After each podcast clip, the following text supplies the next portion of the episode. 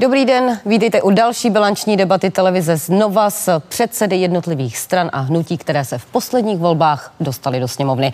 A protože jdeme do finále, naproti mě dnes sedí předseda ODS, zároveň lídr koalice spolu a také kandidát na premiéra. Dobrý den, pane Fialo. Dobrý den.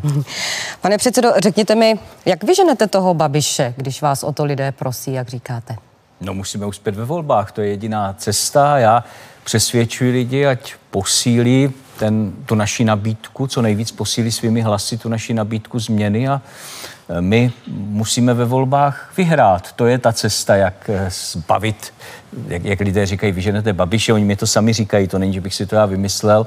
A e, je důležité tady přinést do České republiky, do české politiky změnu, tu změnu mu nabízí, my nabízíme a ta cesta, jak se k té změně dostat, jsou volby. Je tohle opravdu poslední šance? No to je, stojíme na křižovatce, buď to tady budou vládnout populisté a všichni vidí, k čemu to vede. Babišova drahota, eh, nic se tady neřeší, mladí lidi nemají perspektivu, že budou mít dostupné bydlení, eh, máme tu silnice, po kterých se nedá jezdit, nepohlo se s důchodovou reformou, vzdělání neodpovídá tomu, co mladí lidé potřebují. Je potřeba s tím pohnout a ještě tu hrozí, že ti populisté začnou vládnout s extremisty a budou nás tlačit na východ. A to já opravdu nechci. Takže stojíme na křižovatce, je velká příležitost politiku změnit a pojďme to udělat. Takže poslední šance. V tomto smyslu poslední šance. Já si nedob... A to je mimochodem důležité. Eh, lidé mě eh, na ulicích a, a na náměstích, kde se s nimi třeba potkávám, říkají, my si nedovedeme představit, že by to tady pokračovalo další čtyři roky. Takže lidé sami cítí, že tohle je jako v jistém smyslu poslední šance. Když hovoříte o té Babišově drahotě, tak dnes vlastně eh, bankovní rada České národní banky eh, zvedla uh, úrokové sazby o 0,75% bodu. Očekával jste to, ekonomové očekávali, že to půjde nahoru o půl procentního bodu právě v souvislosti s tím, že toto je jediný nástroj, kterým lze nějak účinně bojovat proti inflaci? Já jsem čekal, že Česká národní banka něco udělá a to, co udělala, ukazuje, že ta situace je opravdu vážná a že my máme pravdu a nemá pravdu vláda, která to trochu bagatelizuje. Tohle je skutečně velmi výrazné zvýšení. Banka se snaží sladit ekonomiku, eh, omezit to množství eh, peněz v, v, v oběhu protože vláda má hrozně špatnou rozpočtovou politiku a roztáčí tu spirálu inflace. Všichni vidíme, co to dělá s cenami a banka se snaží zasáhnout. Já respektuju to rozhodnutí, je to nezávislý orgán, je to tak dobře, ale ta razance toho kroku ukazuje, že ta situace je opravdu vážná.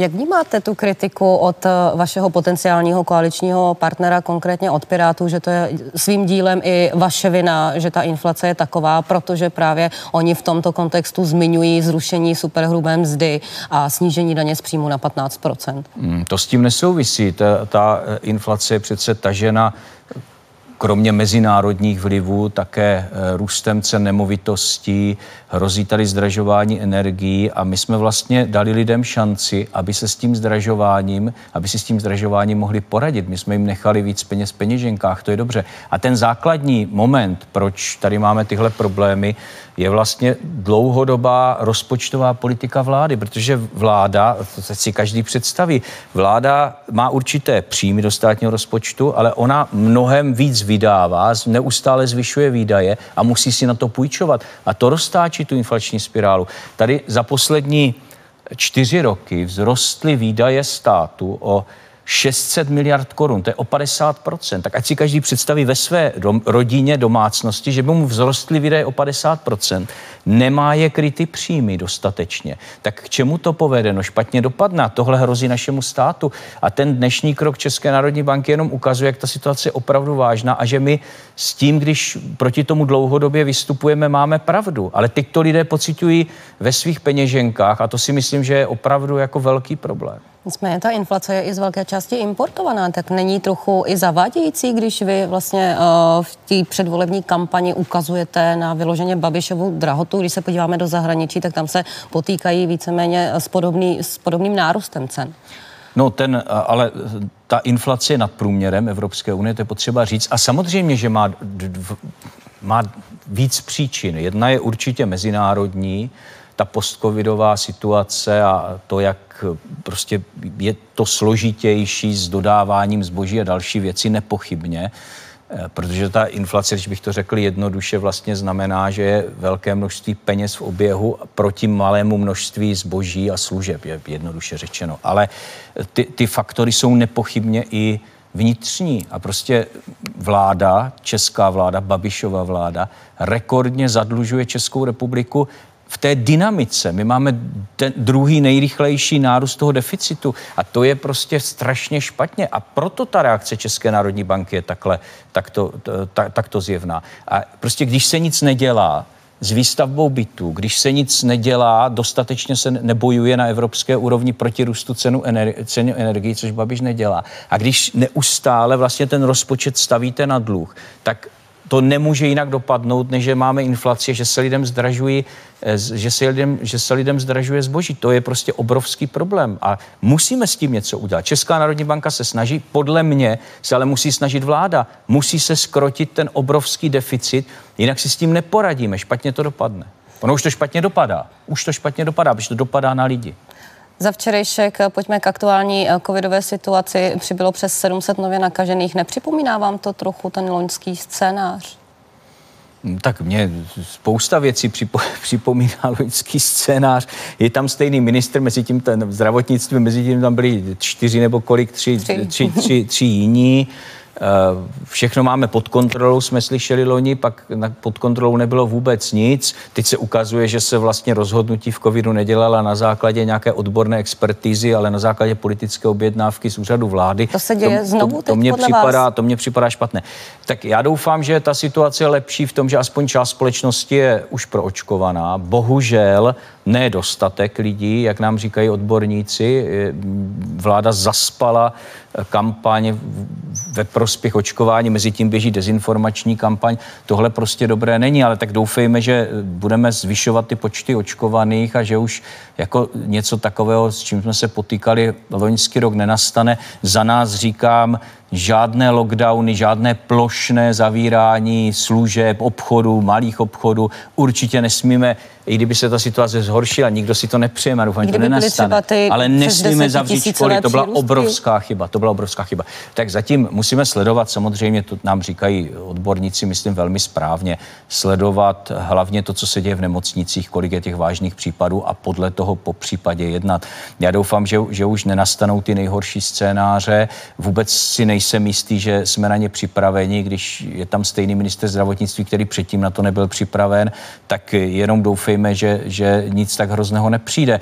Eh, samozřejmě, že se musí dělat ty kroky, které doporučuje mezinárodní odborná komunita. To znamená, co nejvíc lidí očkovat, musí se trasovat, musí se sledovat, kde jsou ta, ty lokality, ohniska dalšího šíření a tam prostě lokálně zasáhnout. To je správná politika. Ne už dělat nic plošného. Ty škody jsou obrovské. Když Nejenom ekonomické, o tom lokálně zasáhnout, ale, tak jak ale konkrétně? i ve vzdělání. Ve vzdělání. Udělat lo- lokální lockdown nebo No, no jasně, tak tam, kde, kde eh, dělat opatření lokální, to, to lze prostě bez větších problémů. Na to má kompetenci jak hygiena, tak stát, eh, po případě kraje, ale eh, prostě by byla velká chyba se znovu vracet k nějakým plošným zákazům. A říkám, největší škoda, která je dlouhodobě těžko napravitelná, jsou, by bylo to úplně zbytečné a nejdelší zavření škol z, z celé Evropy. Ale eh, prosím pěkně, doufejme, že už to nejhorší je za sebou, že mají pravdu ti odborníci, kteří říkají, že nějaká velká vlna už nepřijde, ale stát má povinnost být na to připraven a být schopen zasáhnout.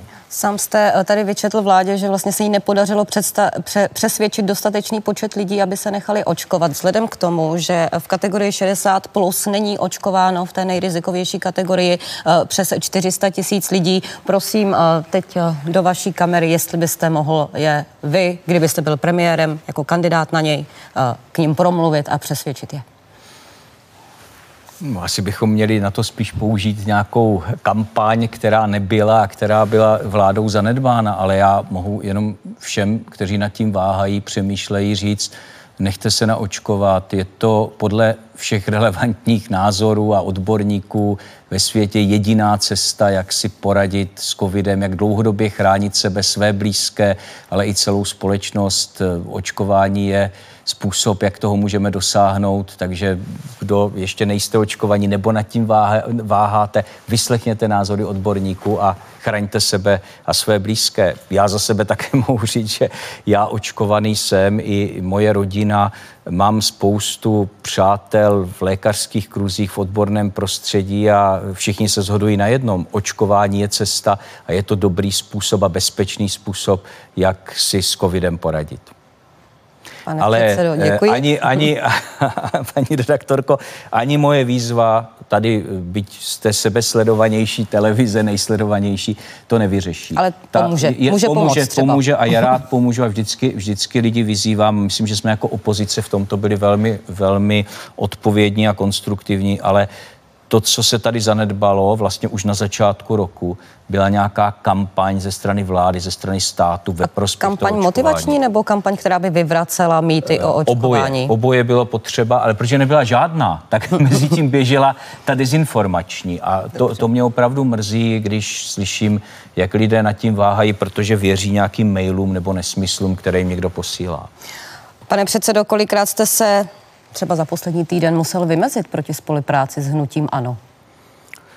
Já jsem na to tázán v každém rozhovoru minimálně, minimálně třikrát, tak já jsem se tam trochu usmíval i ohrazoval proti některým těm komentářům, a mě to spíš jako bavilo, protože řada těch kolegů o ODS zjevně moc neví, ale hlavně eh, my se eh, nevymizujeme vůči spolupráci eh, s hnutím ANO protože by o tom někdo pochyboval z našich voličů, ale protože se nás na to ptají novináři. A já mám tu výhodu, že my jsme už před volbami 2017 něco řekli a pak jsme to dodrželi a to je víc než jakákoliv další slova. Proč vám to ty novináři nechtějí věřit? Uh, nevím, jestli nám to nechtějí věřit, prostě se na to ptají, tak já na to odpovídám, ale voliči, se kterými mluvím na ulici, eh, ty ty pochybnosti nemají. Ty vlastně nám věří v tom, že přineseme politickou změnu že eh, tu politiku změníme a chápou, že to nejde udělat s Andrejem Babišem a jeho hnutím ano, tedy s těmi, co tady 8 let způsobovali tyhle problémy. Takže já myslím, že eh, to je prostě pro voliče. Je tohle celkem jasné a pokud političtí komentátoři se na to chtějí ptát pořád dokola, tak mohou. Já budu pořád dokola odpovídat a mám tu výhodu, že vlastně minulost ukázala, že my slovo držíme a že jsme i činy prokázali to, co říkáme před Vy ale v 98. tam nebyl vy jako předseda, no, tak eh, tu opoziční smlouvu také mají uh, lidé. Hmm. Tehdy vlastně uh, v důsledku toho klesla volební účast v dalších volbách o, o poměrně dost procent. Já odpovídám za občanskou demokratickou stranu, jejímž jsem členem 8 let.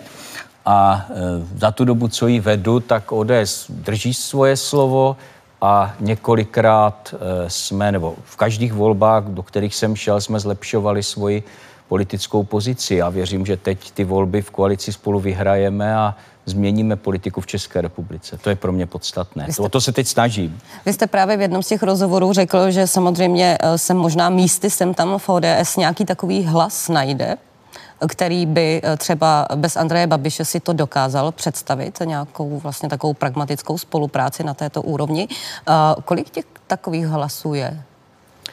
Já jsem řekl, že ta politika, kterou stělesňují, to není jenom nějaká představa Petra Fialy nebo vedení občanské demokratické strany.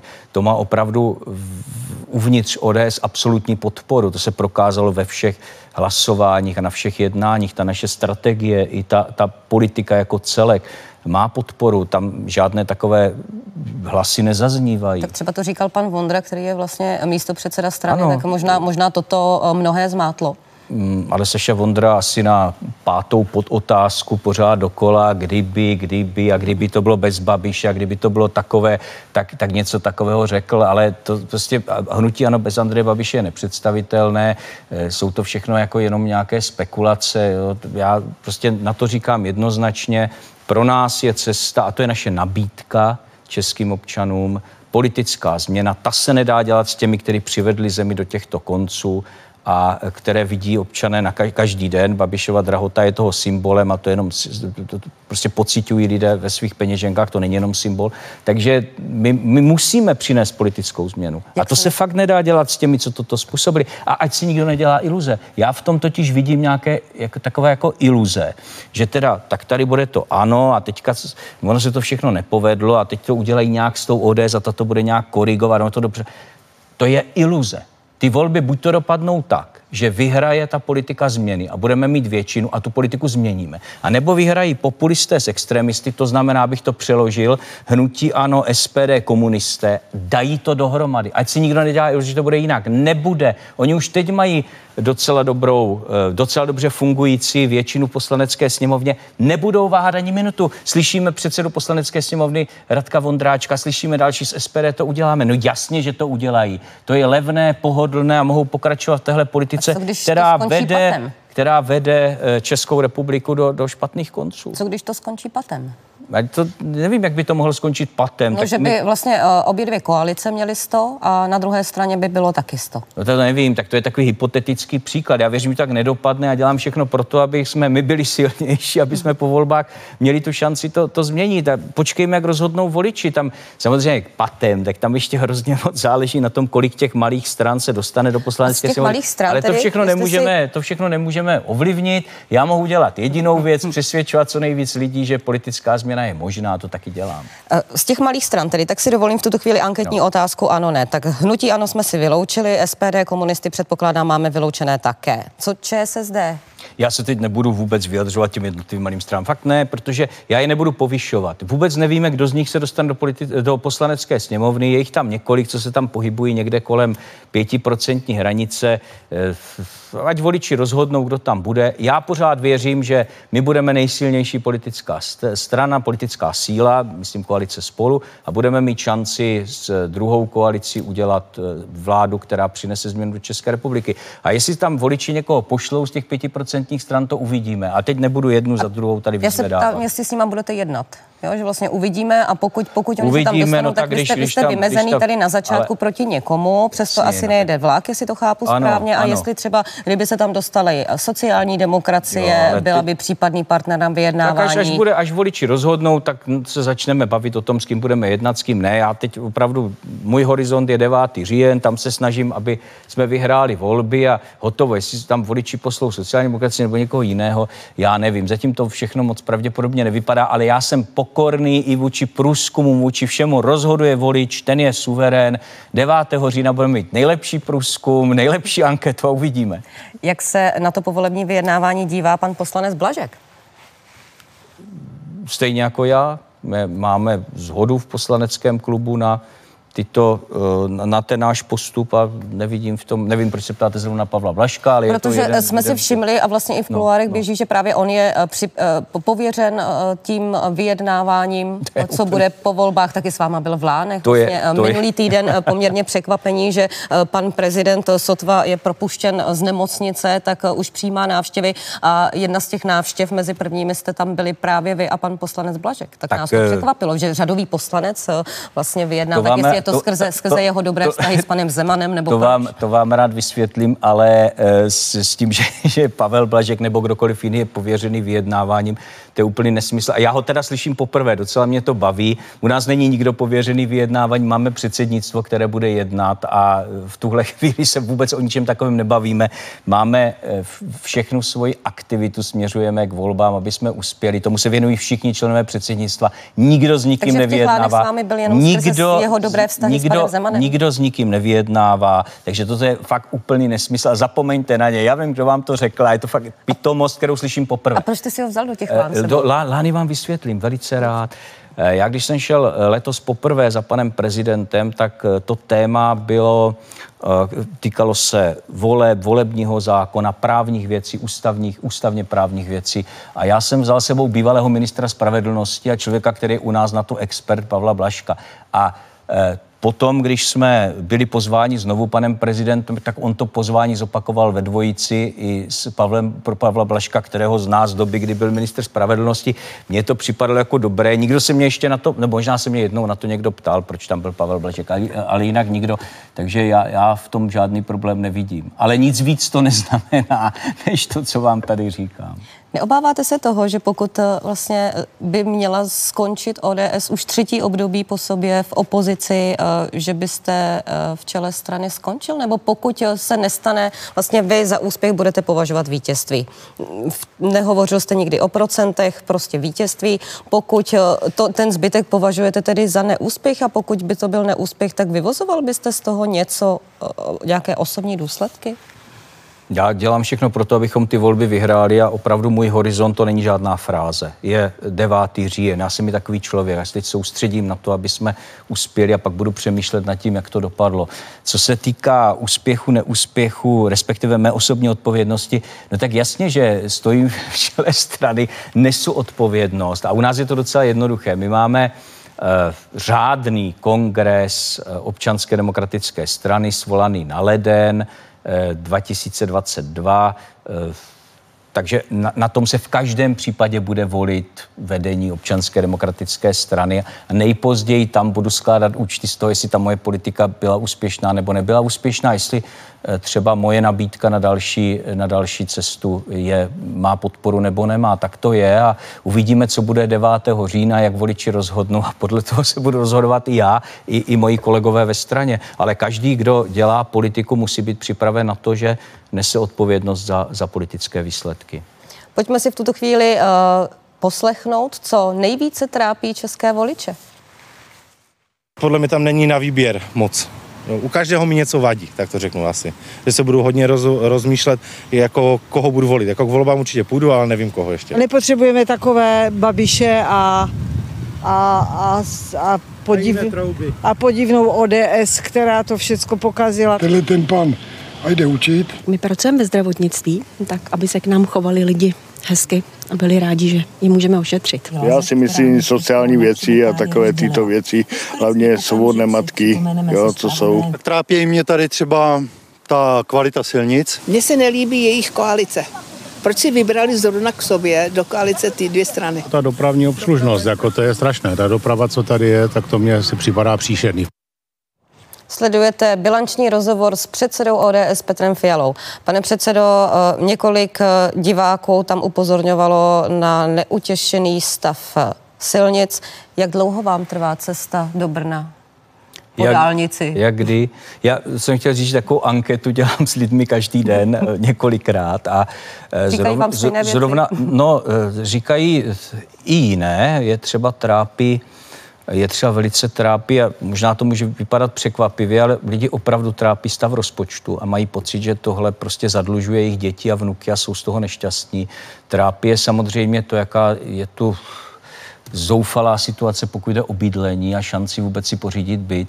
Trápí je vzdělání, to je velké téma, protože viděli, co se jejich děti všechno učí. jako vaše programové priority no, no, ale, a ale o váš to je, program. To je mimochodem, protože ti lidé s námi o tom mluví a tohle je trápí. A samozřejmě doprava je velice trápí. Eh, já vám nedokážu odpovědět na to, kolik trvá cesta z Prahy do Brna nebo z Brna do Prahy. Po každé jinak a rozhodně ne tak, jak by to mělo trvat. Já si myslím, že Eh, ta dálnice měla být opravena už dávno, měla se předtím, ještě než se udělala ta, ta, začala tahle velká oprava D1, tak se měla dokončit a postavit vlastně D35, aby se odlehčilo té dopravě. Eh, Jak Určitě nemůžeme být, nemůžem být spokojeni ani s vlakovým spojením, které je taky vlastně, my jezdíme, my jezdíme v časech, jak se jezdil za první republiky. To je vlastně zoufalé. A jak byste uh, jako koalice v případě, že byste byli ve vládě po volbách řešili třeba, aby se právě ta dálnice, aby se opravovaly systematičtěji, aby se nestávaly uh, takové scénáře, jako jsme viděli například před měsícem, se musel po jednom roce se po tom, co byl rekonstruován, eh, znova začít opravovat stejný úsek dálnice, protože eh, možná nikdo nedohlíd na to, že se tam použili nekvalitní uh, materiály?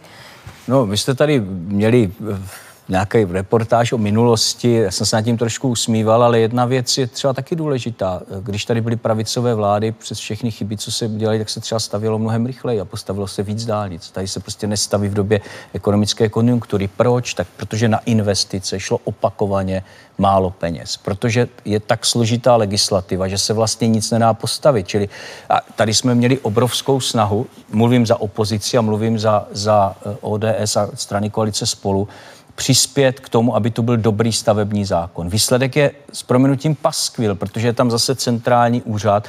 Eh, sami některé, myslím, ministerstvo vnitra k tomu dalo stanovisko, že podle toho se nebude další dva roky stavět. A to je, to je jedna z překážek, proč se tady nestaví ani silnice, ani byty. A, a když nedáte, když nedáte, když máte složitou legislativu, nedáte dost peněz na eh, na e, infrastrukturu, tak to prostě nebude fungovat. Pak je tu další problém, který je u těch silnic a dálnic, které jdou napříč republikou, docela závažný. My nemáme vlastně zákon o líniových stavbách. Nedá se bez toho zákona prostě nic postavit. Já třeba bydlím v Brně, kde by bylo úplně logické, že existuje dálniční napojení na Vídeň, abych řekl, že to je skoro životně důležité. A ono není a nebude, pokud prostě nepřijmeme zákon o líniových stavbách. Zase, my jsme připraveni, my máme návrhy, vládní většina, která teď ovládala poslaneckou sněmovnu, tohle prostě nechtěla, nedokázal, nebyla to pro ně priorita. Jezdíme po strašně špatných silnicích a to nemá jenom dopad na mě, který jezdí mezi Prahou a Brnem. To má i dopad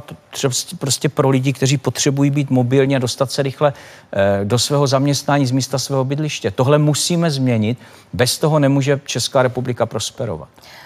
Je to, co předložila ministrině práce a sociálních věcí Maláčová, důchodová reforma?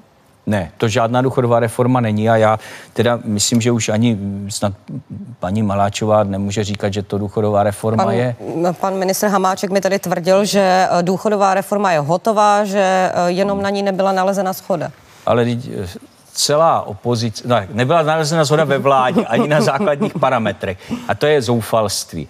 My jsme byli připraveni a taky jsme se účastnili jednání v těch komisích, ale vláda s žádnou důchodovou reformou nepřišla. A abych, aby mě bylo úplně jako, aby to bylo jasně řečeno, důchodová reforma znamená, že připravíme systém, který dnešním lidem, kteří, kteří dnešním čtyřicátníkům, mladším lidem, zajistí důstojné penze, protože oni je teď nebudou mít, když neuděláme důchodovou reformu. To neznamená, že tamhle se přidá tři stovky někomu a že budeme říkat, že to je důchodová reforma. Není. Takže my, my jsme přišli s nějakými návrhy, minimální důchod, který by byl vázán, vázán na průměrnou mzdu, mezigenerační solidarita, jeden procentní bod by mohli pracující děti poskytovat svým rodičům, eh, jeden procentní bod důchodového pojištění svým rodičům nebo prarodičům a další věci. Ale to podstatné je, musí se začít pracovat na důchodové reformě, na níž bude zhoda napříč politickým spektrem. My jsme už jednou zkusili udělat nějaký krok důchodové reformě, druhý pilíř za poslední pravicové vlády. Dopadlo to špatně, protože eh, to bylo zrušeno hned následují, po, po následujících volbách. Takhle to nemůže být. My potřebujeme důchodovou reformu, na které se zhodneme. A, a my jsme k tomu se to připraveni. Téma odpolitizuje? Eh, musí, musí, protože jinak se řítíme do zdi mladí lidé nebudou mít důstojné penze, když neuděláme důchodovou reformu, na které se dohodneme. A dohodneme znamená pro mě, že to bude platit a že stát bude garantovat, že, že ta pravidla platí prostě další roky, protože jinak se k ničemu nedostaneme. A tohle je teda, toto je opravdu vážné téma. My za sebou máme sedm let ekonomické konjunktury. Byla tu připravenost opozice se podílet na důchodové reformě a nestalo se nic. Kde jsou ty návrhy důchodové reformy, o kterých bychom aspoň mohli diskutovat? Opravdu žádné nejsou. A to, co dělá ministrině Maláčová, není důchodová reforma, to není nic. Vy v programu píšete, že stanovíte novou hranici eh, odchodu do důchodu eh, v roce 2030, respektive v roce 2030 se ta hranice eh, nová stanovit musí. V kolika letech by tedy podle vás měli lidé, měla by se zvýšit ta hranice? To, to závisí na těch parametrech té důchodové reformy. O tom se pojďme bavit. My jsme přesvědčeni, že u některých profesí se naopak ta hranice musí, které jsou náročné. A je ten snížit. náš důchodový systém stavěný na to, aby lidé odcházeli do důchodu i třeba v 70 50 letech počítala vlastně se s tím, že z toho účtu eh, se bude muset platit ta penze třeba 20 let, 30 let? Ne, bez, bez toho, že uděláme důchodovou reformu a zhodneme se na jejich parametrech, nemá smysl mluvit o té, o té hranici, která je teď 65. Můžeme mluvit o tom, my to máme taky v programu, že pro některé profese, které jsou fyzicky náročné nebo jinak náročné, se ta hranice může snížit, ale bavit se o tom, jestli to budeme navýšovat nebo to stačí, to opravdu bez parametrů důchodové reformy není poctivé. Každý politik, který to dělá, tak nejedná poctivě. Pojďme se bavit o tom, jak bude ta důchodová reforma vypadat, co bude základ té penze, jak dlouho budu potřebovat, abych pracoval a měl nárok na důchod, jaké budou nástroje, abych si mohl sám třeba na důchod šetřit a stát mě v tom pomáhal a další věci. A bez toho se fakt nepohneme dál. A myslet si, že to nějak dopadne, ono to nějak nedopadne. To dopadne tak, že prostě když nebudeme mít odvahu udělat důchodovou reformu, tak mladí lidé ty penze nebudou mít. A já říkám, ti populisté to neudělají, protože to je něco, co bude vidět za x let. To je odpovědná politika. Já to musím udělat kvůli mladším generacím. A ti populisté na to s tím kašlou, protože jim je to jedno, oni potřebují jenom to, za co jim lidi zatleskají teď. Ale my fakt potřebujeme důchodovou reformu. Ohledně eh, dostupnějšího bydlení, o kterém jste sám hovořil, eh, vy byste chtěli zdostupnit například s výhodněnými hypotékami. Na kolik procent by se měla snížit eh, ta povinná eh, spoluúčast, která je nyní vlastně stanovena na 10% Mělo by to být třeba 5 a ještě by mě zajímalo, jak by vlastně s tou spoluúčastí pomáhal stát, jak v programu píšete. Mm, tam, tam jde o několik věcí. Tak my, náš cíl je, aby se stavělo zase 40 tisíc bytů ročně, což není nedosažitelné, to se stavělo na konci minulého desetiletí. Teď se to prostě nestaví a pro, i proto ta cena je tak velká. My chceme snížit DPH na výstavbu a rekonstrukci bytu z té 15% sazby na 10%. To by tomu výrazně pomohlo. A abychom dosáhli toho, že eh, mladí lidé se dostanou k tomu bytu i prostřednictvím hypotéky, tak chceme, aby stát eh, garantoval to snížení nutné spoluúčasti, která je teď 20%, mohla by být třeba 10, o tom se bavíme, o tom konkrétním parametru, ale je potřeba, aby mladí lidé prostě měli šanci začít si pořizovat bydlení a nebyl to prostě nedo, nedosažitelný luxus. My dneska máme, to je taky potřeba říct, eh, my, my jsme dneska druzí nejhorší v Evropě, pokud jde o dobu, jakou si musí rodina spořit na průměrný byt u nás je to nějakých 12, přes 12 let. To je strašné číslo. Nad námi je, myslím, jenom Srbsko, jinak vůbec nikdo. Takže tohle musíme změnit. A proto nestačí jeden krok, proto my v tom programu máme několik kroků, jak ten trh z jak ten trh z byty rozhýbat a základní nástroje, aby se víc stavělo, víc bytu stavělo. Vy tvrdíte, že nezvýšíte daně, pokud byste ale vlastně vlády s koalicí Pirátů a starostů, tak jak vlastně teď ho hovoříte, tak ta avizovala, že některé daně by zvedla. Tak bránili byste v tom, nebo byste ustoupili ne, vlastně? Ne, ne, bránili. My, my jsme přesvědčeni, že zvyšování daní opravdu není vůbec žádná cesta. My dokonce chceme zavést do toho systému nový nástroj, to je daňová brzda, a to by znamenalo, že ve chvíli, kdy ta složená daňová kvota dosáhne určité hranice, tak vláda by pak, pokud by chtěla nějakou daň zvýšit, což je možné, tak by jinou musela snížit, aby se nezvyšovalo to celkové eh, zdanění obyvatelstva. My prostě nevěříme, že eh, zvyšování daní je nějaká cesta k něčemu. Já si třeba nemyslím, že když se zdaní někomu další byty, že tím získáme eh, přístupnější bydlení pro většinu společnosti. No nezískáme. Daně je potřeba držet nízké, takže my opravdu garantujeme, že daně nebudeme zvyšovat. My dokonce máme v programu, že chceme snížit to zatížení práce, které nese pracovního místa, které nese zaměstnavatel, chceme o 2% body snížit to, co platí zaměstnavatel za zaměstnance na sociálním pojištění a myslíme si, že by to výrazně pomohlo, protože právě tahle částka je eh, z hlediska srovnání s jinými zeměmi u nás hrozně vysoká. Takže daně v žádném případě nezvyšovat. Ten rozpočet, který schválila vláda v pondělí na svém jednání v této podobě, projde, řekněme, novou poslaneckou sněmovnou, protože tato už se jim zabývat nebude? Já doufám, že neprojde. To je prostě rozpočet špatný. My jsme se tady bavili na začátku o, o cenách, o inflaci, o těchto věcech.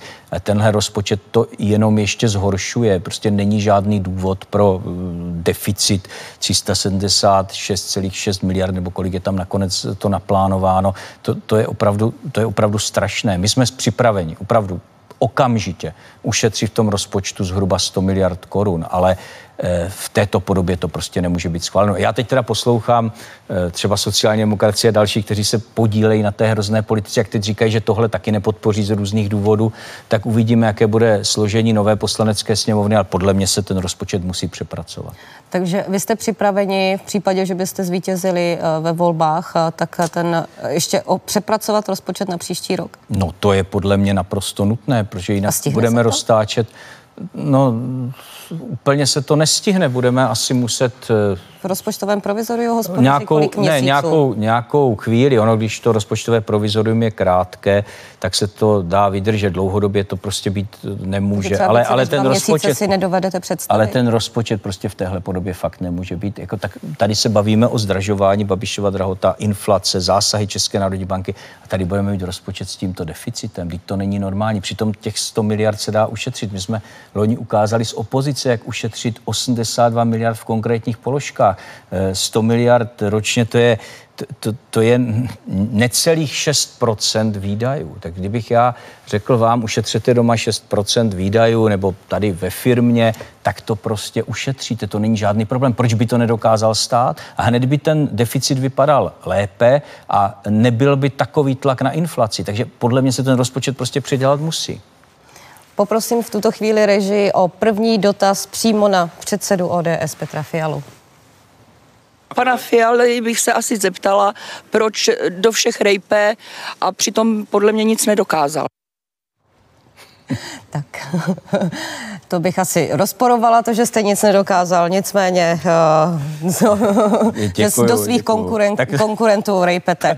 Paní asi nebyla moje volička, ale já eh, o tom, co jsem dokázal nebo nekázal, tady mluvit nebudu, to je se každý podívá, ale eh, já chci říct, že eh, já se snažím dělat politiku slušnou, neútočím na nikoho osobně, ale pokud prostě někdo nedělá věci správně, no tak na to upozorňuji. Já se prostě nesmířím s tím, že v téhle zemi se nepohlo s žádnou podstatnou věcí za sedm let ekonomické konjunktury, že se tu, že lidé, s kterými já třeba mluvím, nemají ani pocit spravedlnosti, protože se ani neřeší kauzy, které tu jsou. Šest let se tady vyšetřuje nějaký příběh Andreje Babiše, k ničemu to nevede. Rok nejsme schopni vyšetřit situaci eh, na řece Bečvě. To jsou prostě věci, které, které lidi trápí, ztrácejí pocit spravedlnosti a to je špatné. Bojí se drahoty, bojí se eh, zdražování cen energií, vidí, že se fakt nepohlo s žádnou podstatnou podstatnou věci, tak eh, já, moje povinnost je, abych za tyto lidi mluvil a vládu kritizoval. A my jsme vždycky připraveni, a já jsem celkem koncenzuální politik,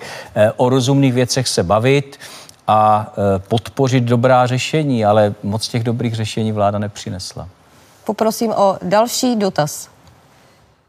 Jestli si myslí, že když tady byl covid, jestli by všechno dokázal líp, razantně, že třeba nějakých 30 tisíc mrtvých, že jestli si fakt myslí, že by to tak nebylo.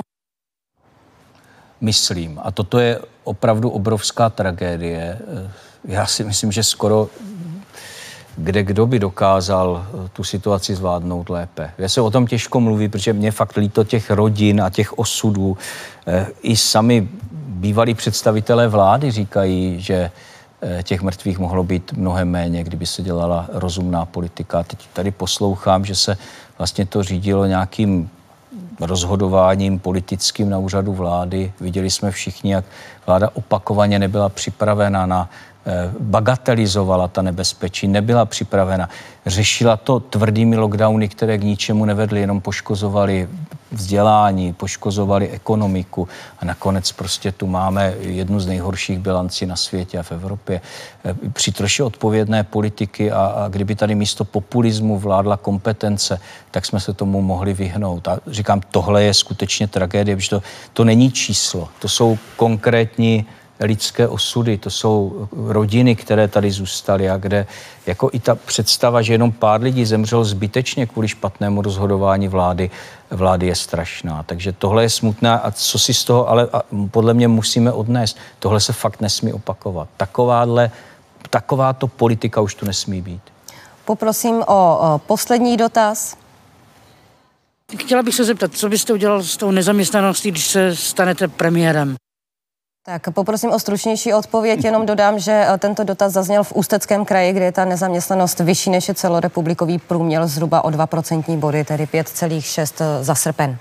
Ona ta nezaměstnanost v České republice není samozřejmě ten největší problém. Spousta zaměstnavatelů si stěžuje, že naopak nemají, nemají pracovní síly. Ale samozřejmě ta nezaměstnanost se třeba týká těch nízkokvalifikovaných lidí. A čím víc zdražujete tu cenu pracovního místa, tím je třeba pro střední firmy nebo menší podnikatele obtížnější to pracovní místo vytvořit. A to se právě týká těch nevýhodněných regionů. Čili všechny takové te, taková ta zdánlivě sociální opatření, jako to neustále zvyšování minimální mzdy, a na to navázané vlastně zvyšování zaručené mzdy. Všechny tyhle kroky, i ta cena pracovního místa, o kterém jsem tady mluvil před chvílí, to všechno stěžuje to, aby se vytvářela nová pracovní místa. My bychom tohle chtěli uvolnit, chtěli bychom ten pracovní trh udělat i flexibilnější, aby mohly být třeba zkrácené úvazky pro matky s dětmi a tak dál, aby jsme prostě dokázali těm podnikatelům vytvořit podmínky pro to, aby ta pracovní místa vytvářely.